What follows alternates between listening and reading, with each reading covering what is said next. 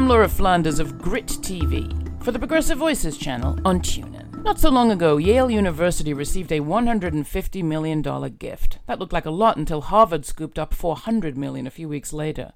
Both gifts came from Wall Street speculators, Blackstone Group founder and CEO Stephen Schwarzman and hedge fund executive John S. Paulson.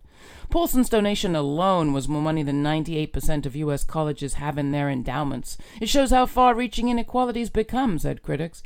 It also reveals a thing or two about what's become of our democracy. As economist Richard Wolff pointed out, with their charitable contributions, Paulson and Schwarzman gave, but the multi-billionaires also took from us, the general public, because under the law, the two can use their gifts to pay less to Uncle Sam in taxes. Wolff calculates Schwarzman will save upwards of $75 million and Paulson way more. Public coffers will be that much poorer as a result of it. Yale's already the second richest college in the country. Harvard's the first. The two elite institutions claim they serve everyone with their scholarships, but let's be serious. If as a society we really wanted to diminish inequality and expand access to quality education and opportunity, would we really choose to spend hundreds of millions more on private palaces while public schools cry out for libraries?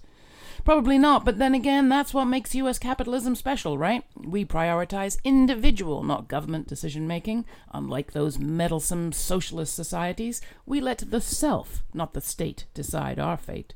If such is to be the way things are, let's at least tweak the terminology.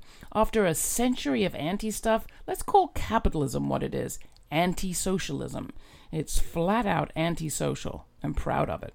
You can watch my interview with economist Richard Wolff this week on The Laura Flanders Show on KCET, Link TV, and Telesur, and find all my interviews and reports at grittv.org.